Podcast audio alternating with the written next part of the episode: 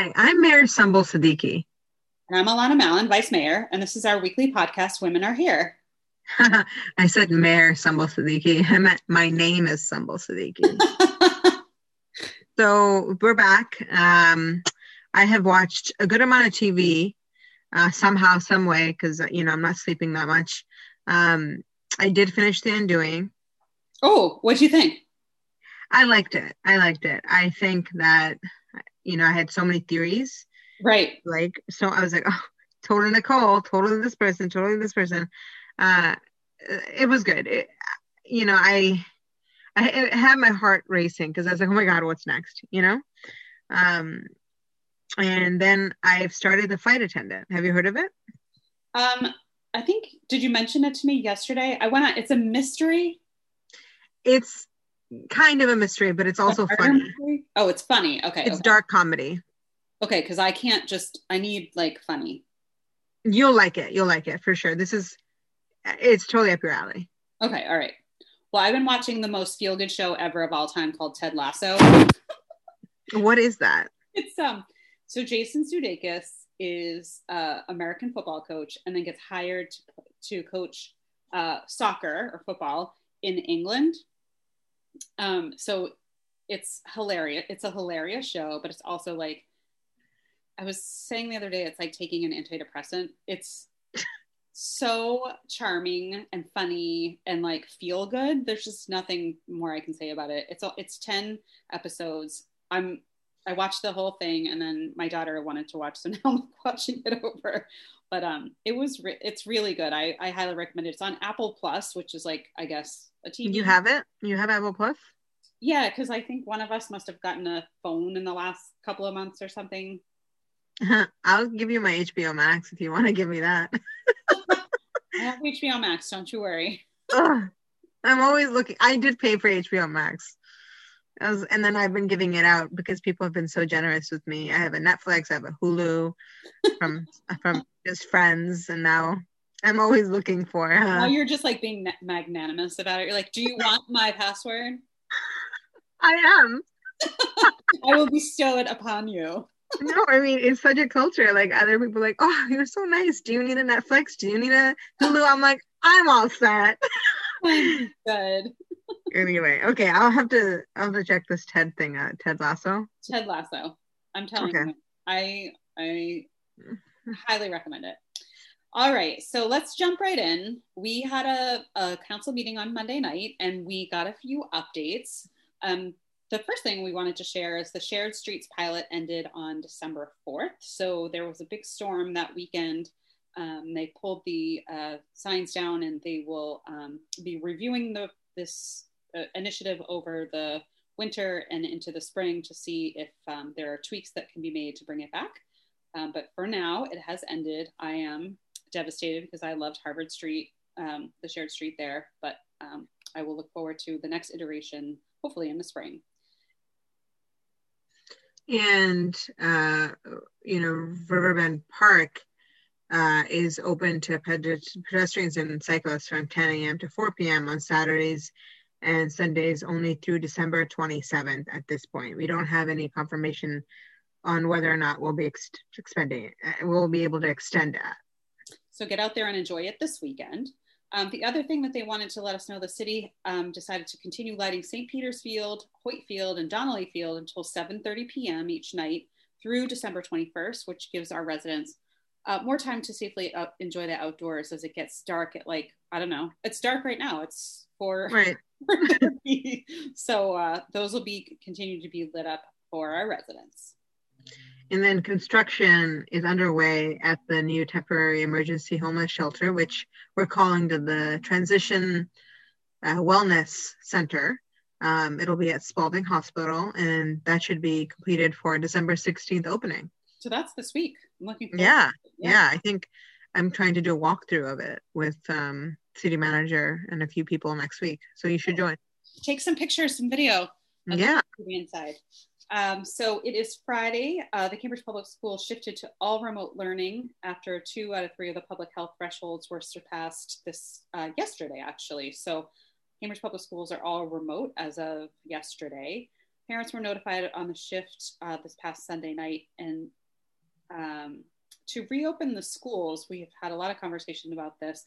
Cambridge would need to stay below the three metrics, less than 25 cases per day per 100,000 people, um, a COVID positivity rate of less than 5%, and less than 100 copies of viral genomes um, detected in our wastewater uh, at Deer Island for seven consecutive days.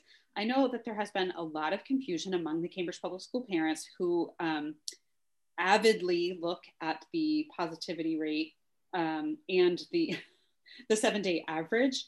Uh, around four o'clock, between four and four thirty, I get a flurry of texts from people who um, just don't understand why cases are rising, but our um, our seven day average is going down. So I was wondering if you could give a little uh, explanation on that from the public health department side, what the seven day average looks like and why we are seeing such a discrepancy between those numbers?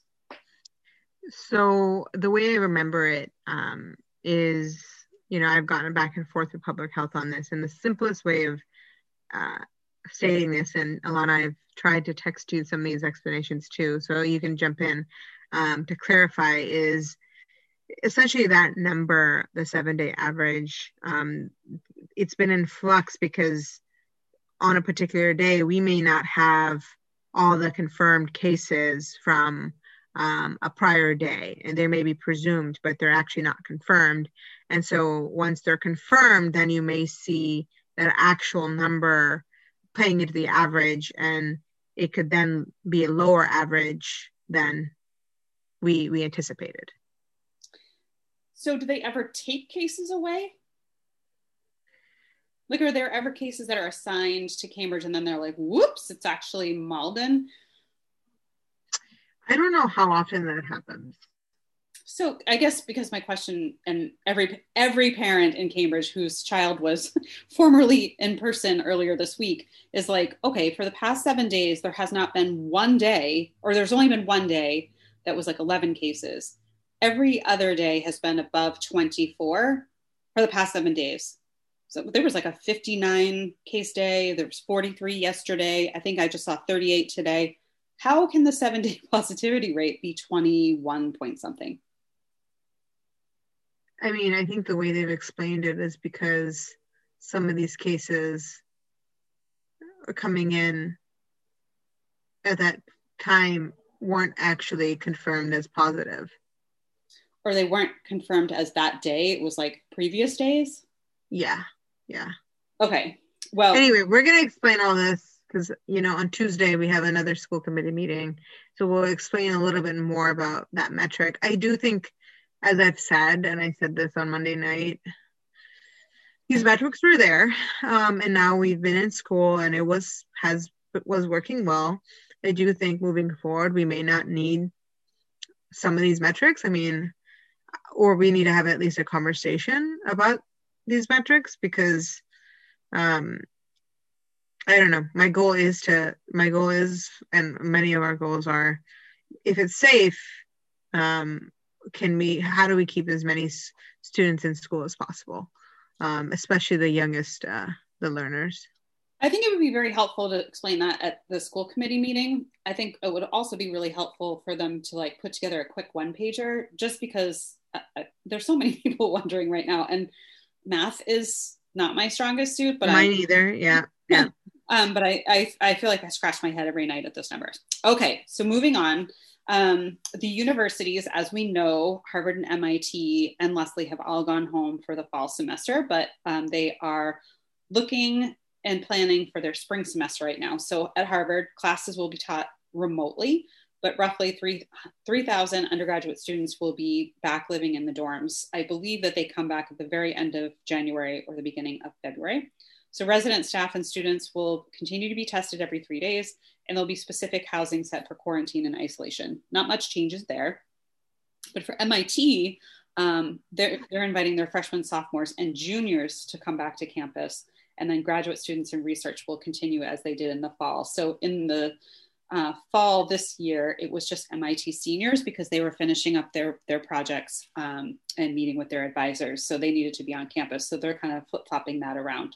So that's what's going to be happening for the spring. That's the plan right now. I guess, you know, everything's always in flux, but that is the plan. And um, I'll keep everybody posted as the chair of the Economic Development and University Relations Subcommittee of the City Council. We also have a vaccine update. We accept we expect CDC to send Massachusetts 300,000 doses by the end of December, including around 60,000 doses in the next week. And the full vaccine will include a two dose regimen. The CDC's COVID 19 vaccination playbook outlines three phases for vaccine vaccine distribution with the first did i say that wrong? Distribution distribution? Uh, with the first vaccines being reserved for healthcare workers and residents and staff in the long-term care facilities. Uh, i saw something on facebook from a friend um, who said she had gotten an email from like work she's a healthcare worker um, or she works in the healthcare system that um, they can start scheduling a vaccine it's so, so crazy. I I mean, just I, I don't know if you saw the tweets this week or any of the news reports of the the folks getting the first vaccines. Yes, in in, in the UK. yeah, it's like I didn't realize how fake I thought it was. You know what I mean? Like you, you, like it just doesn't seem real that they'll be vaccinating a vaccine and we'll just be sitting in our houses maybe for the rest of time. But then to see people actually get vaccinated or you know hear these stories about your friend who's a healthcare worker you know being scheduled for a vaccine it just gives me so much hope. I know. And it's been in short supply lately so mm-hmm. and i really enjoyed those pictures. One of the um one of the people in england's name was william shakespeare. I oh yeah i saw that. That was really funny. Somebody was like it says he's 90 but by my calculations he's 475 years old um, okay, so as we're um, discussing Monday night at the uh, city council meeting, there has been some conversation around what happens when somebody is contact traced. And here in Cambridge, after cases are identified as being positive, they are assigned to an agency for case investigations. So around 20% of those cases are assigned to our own Cambridge Public Health Department. 25% go to like Harvard and MIT to deal with those cases. So it fluctuates, but all of the university cases for contact tracing go directly to the universities. And then around 55% go to the Massachusetts Community Tracing Collaborative. So these agencies make contact with a COVID positive resident um, and they take around, they said every contact call trace takes between 45 minutes and three hours to ask questions and perform, perform that contact tracing. So if they are identified during that contact tracing as needing other services, like if they don't have food in the home, or if they don't have things like toilet paper or diapers or formula, or if they're going to need um, rental assistance because they have to quarantine for a certain amount of time, then they are referred to other agencies. So um, the public health department right now for food refers folks to the Agassiz Baldwin community, um, and they get a box of food uh, once a week for two weeks to the home, which is incredible. So um, they are doing an amazing job getting food out to the community for those who are very, very vulnerable. If you can, make a donation um, to the Agassiz Baldwin right now, because I know that they are really um, struggling for funds right now and they're providing this really amazing services. Um, but for the um, the 55% of the cases that are traced through the contact tracing collaborative, um, they don't have a real system right now. So Sumbul and myself are working with some um, agencies here in Cambridge to make sure that we've got a, a single point of contact for the um, CTC care workers so that, um, you know, if somebody says, you know, I need uh, masks, I need food, I need rental assistance, I and I also need cleaning supplies.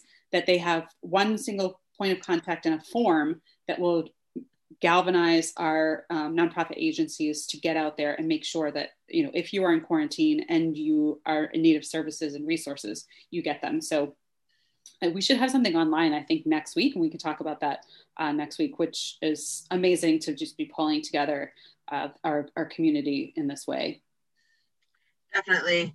Another thing, you know, we've been laser focused on is testing, and we both had co-sponsored an order around mobile testing.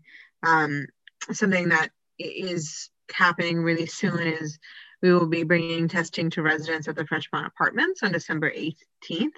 Uh, and then there's more mobile kind of outreach uh, planned uh, throughout the month. So looking forward to hearing more about that. But um, that area, North Cambridge, North Cambridge is a hotspot. So looking forward to that. Um, we, as the Cambridge, the Public Health Department is also continuing to gather data for our wastewater surveillance testing program um, and is going to be developing a plan for you know vaccine distribution based on the states that's so. great i mean i think it's so important to be bringing the testing right to people um, and then also illustrating how easy it is to get tested i think people still have in their brain that um, it's those really awful tests um, so it, will be great to have it right on site at Fresh Pond Apartments on December 18th. Thank you for pushing that. Yeah, I'm excited uh, for for that to happen. Another thing that we talked about on Monday night was um, expansion of Homebridge. Uh, so about three million from the Affordable Housing Trust to go towards this uh, uh, program for home buyers earning between 100% and 120% of area median income. Um, the, so this will help eight to 10 residents become homeowners and, you know, be able to stay here. So we co-sponsored this um, with Councillor Simmons, Councillor Toomey back last year, feels like a decade ago. Um, I think October 9th, it was October 2019 when we did this. Um, so excited for this to increase the funding for the city's Homebridge program that offers homeownership opportunities to a wider range of incomes. And so through Homebridge, the city gives homebuyers 40 to 50% of the home's purchase price, putting homeownership in reach for low uh, and middle income residents. And previously, Homebridge only served residents earning up to 100% area median income, but now it's been expanded to include residents earning up to 120. Uh, you know, we both know that this is not enough. Never, there's never enough money to ensure that people can stay in Cambridge.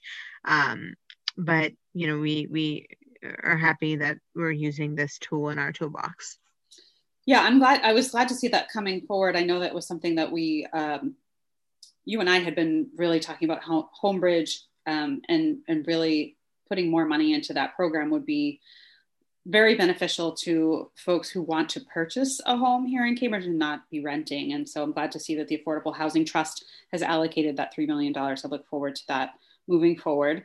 Um, another announcement that was made on Monday night is that um, through CARES Act funding, we are going to be um, announcing another round of small business grants uh, and a housing stabilization funding. So it's about $1.25 million in CARES Act funding to support small businesses and residents. Um, you know, this is something that you and I have been working on since September, knowing that the um, the businesses got that first round of funding over the summer um, but knew that you know there was no way that that was even going to remotely get them through um, what we know is coming up. So uh, approximately 100 small businesses will receive grants of up to $6,000 for mortgage rent or rent payments, inventory, payroll, or costs associated with purchasing PPE. But this funding uh, comes from the, the HUD program, so the Housing and Urban Development, and will only include businesses covered under the 2020 revitalization strategy areas. So I actually was looking at the new 2020 map and it excludes places like Harvard Square, Observatory Hill, um, Huron Avenue, and some other um, small business districts. So we'll be looking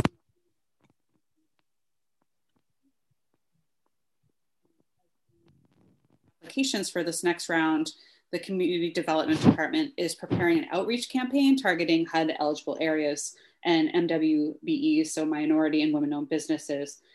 This was something that I think came up pretty strongly this summer, and Councillor Simmons was um, kind of pushing for making sure any next round really prioritized our Black and Brown businesses that may have missed out on the first round of funding, but also may have missed out on the Paycheck Protection Program um, because we've all seen the numbers and um, the fact that the black and brown businesses in our communities were really left out of that uh, PPP program. So it was really important for Councillor Simmons, the mayor, and myself to make sure that these businesses were not only prioritized in a in a rating system, but that there was also intentional outreach to these businesses to tell them about the grants, provide that technical assistance to apply for the grants and make sure that they got those applications in. So um, that's really exciting for our small businesses. And uh, I look forward to that. I guess the applications open, you said December 18th, is that right? 15th.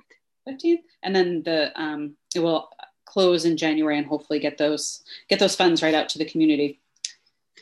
And then the second half of the funding will be used to continue the COVID 19 housing stabilization program, which provides short term rent relief to residents in need.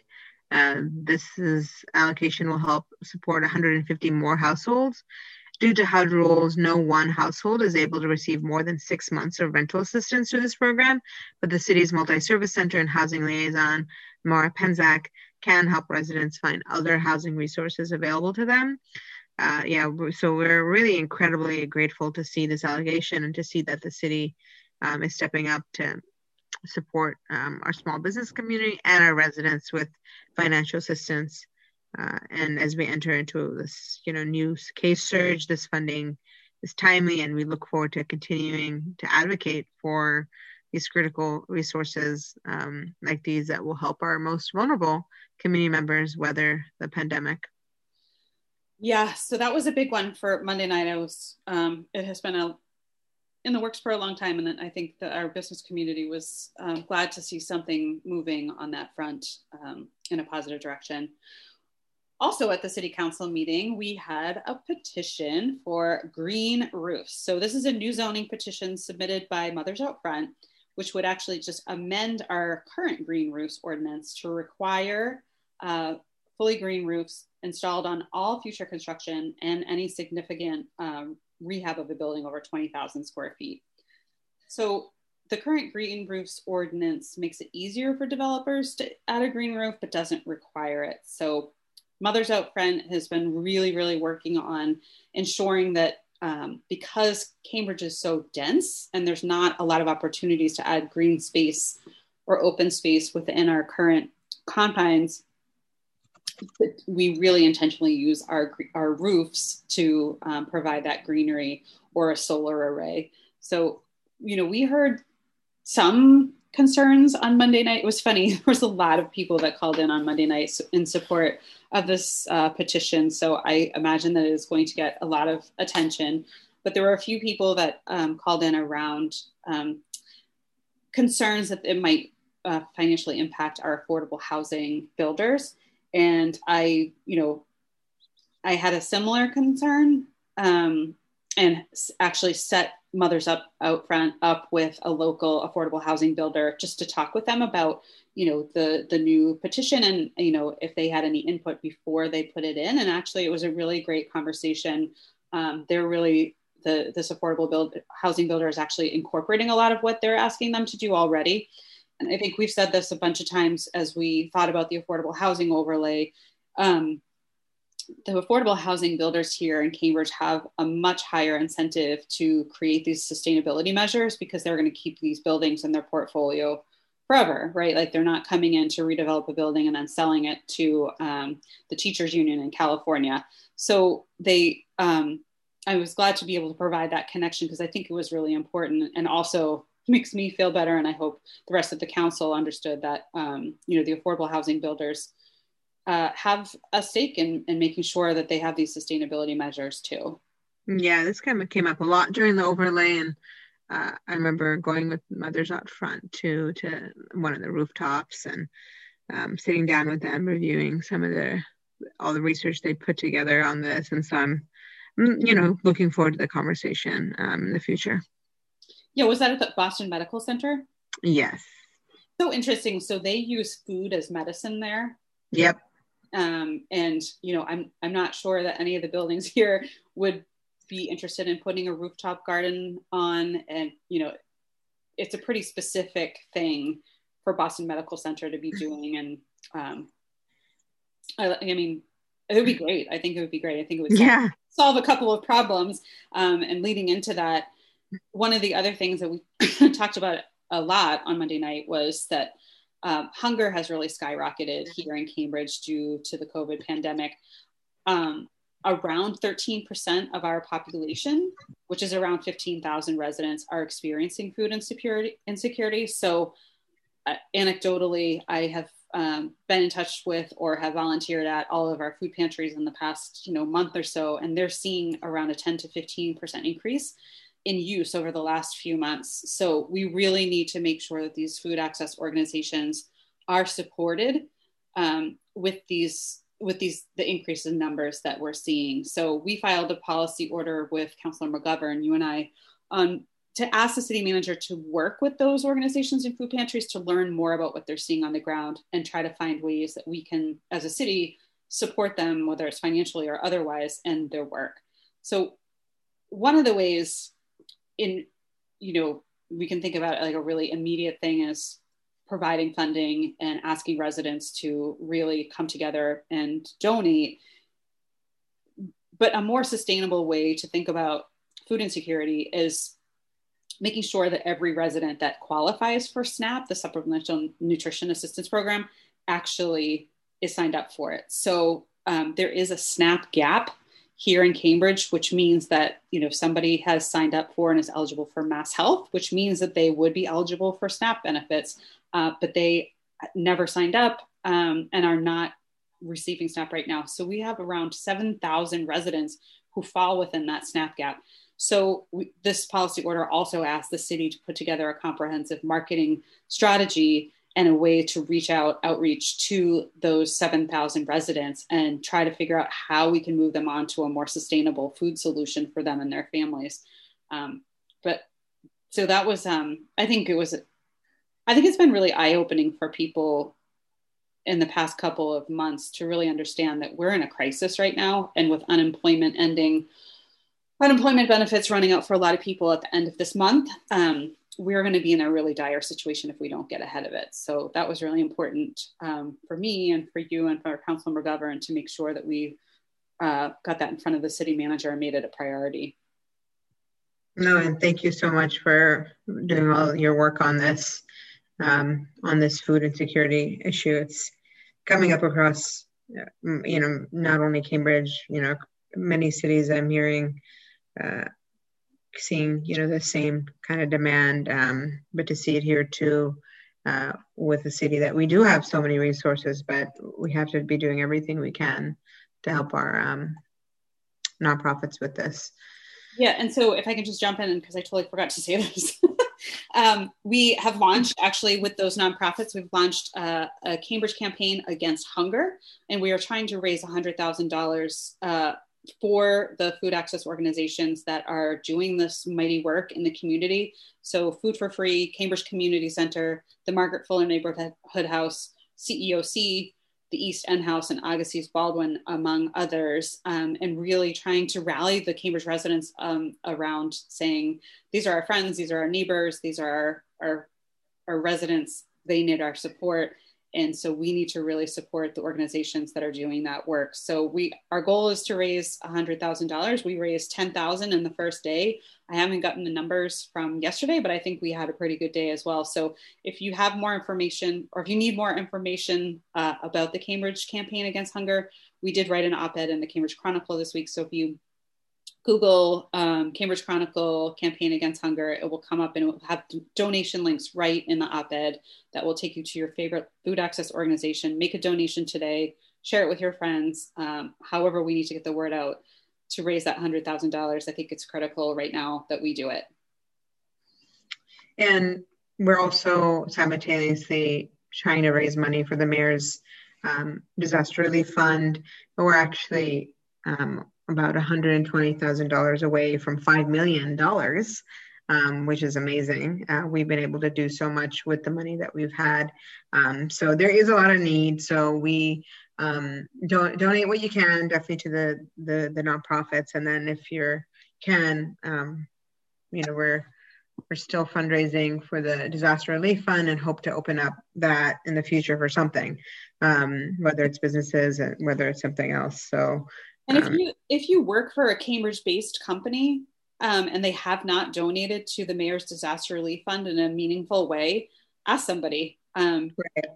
You know, there are still companies out there that have not made um, a donation or a meaningful donation to the Mayor's Disaster Relief Fund. And we are, as Sumbul said, $120,000 short of our $5 million goal. That would take a, a whole lot of residents sending in 50 to $100. But you know these companies who are based here who use our restaurants who um, employ our residents it would be great if they could come to the table now and and really help us close that goal and if you have yeah maybe you're working at one of them so uh, and you 10 listeners um, see if you're uh, in it's on online you can see who has donated which company has on the if you just google mayor disaster relief fund Siddiqui, put that in. It'll come up. Um, we've we've highlighted which ones have you know been making donations. Um, one thing I wanted to bring up was a clothing drive that's happening tomorrow, rain or shine, uh, outside the Cambridge uh, Rindge and Latin School.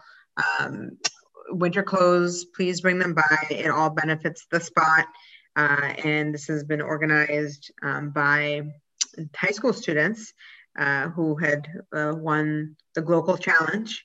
Uh, and so it was and, and Jennifer Lawrence also at CDD was helping behind the scenes. Uh, and so that's happening tomorrow from 10 to 4. So if you have some winter clothes, them by. Um, so as somebody who has been volunteering at the spot for the last month, do a, do me a favor, wash those clothes before you drop them off. Um, it is always really nice to get freshly laundered clothes. I can't tell you how many kids um, coats I have washed in my own personal washing machine in the past month. Uh, so make sure they're clean, make sure the zippers work, make sure your kid would wear them or you would wear the, these items of clothing. Um, that would be so helpful. And we are really getting these clothes out to the community. Uh, I don't know if you saw on yeah. we were, took a school bus around and went to a different, a bunch of different um, apartment buildings and we're there giving away coats, snow pants, uh, hats, mittens, gloves, masks. Um, so we are really getting that. We I think we gave away a, about a hundred coats on Wednesday, so that's great. Um, but we definitely have definitely have more. Uh, so if you need clothes, please contact Debbie Bonilla, D B O N I L L A, at cpsd.us, and she will connect you to whatever you need. But it's really great, like just being there at the spot and watching the family liaisons come in and, and shop the shelves for their families has been really incredible. Like knowing that, you know, people donate clothes and you're like, I wonder where it goes. And really where it goes is it gets bundled up into six outfits per size um, and right out to our students who, who need them. So if you have the clothes, drop them off. Thank you for organizing or helping to organize this Sumbul. It's it's so important right now. And I know that Club Four is organizing another one to benefit um, the residents who live who are going to be moving into the wellness uh, center. Uh, oh, so that's going to be coming up, and they've worked with Julie um, from Bay Cove uh, Casper to identify the needs uh, for that. So we'll be helping with that too. So stay tuned next week on the details for that. So happy Friday, everyone. Happy Friday. Have a wonderful weekend, and we will talk to you next week. Take care. Bye.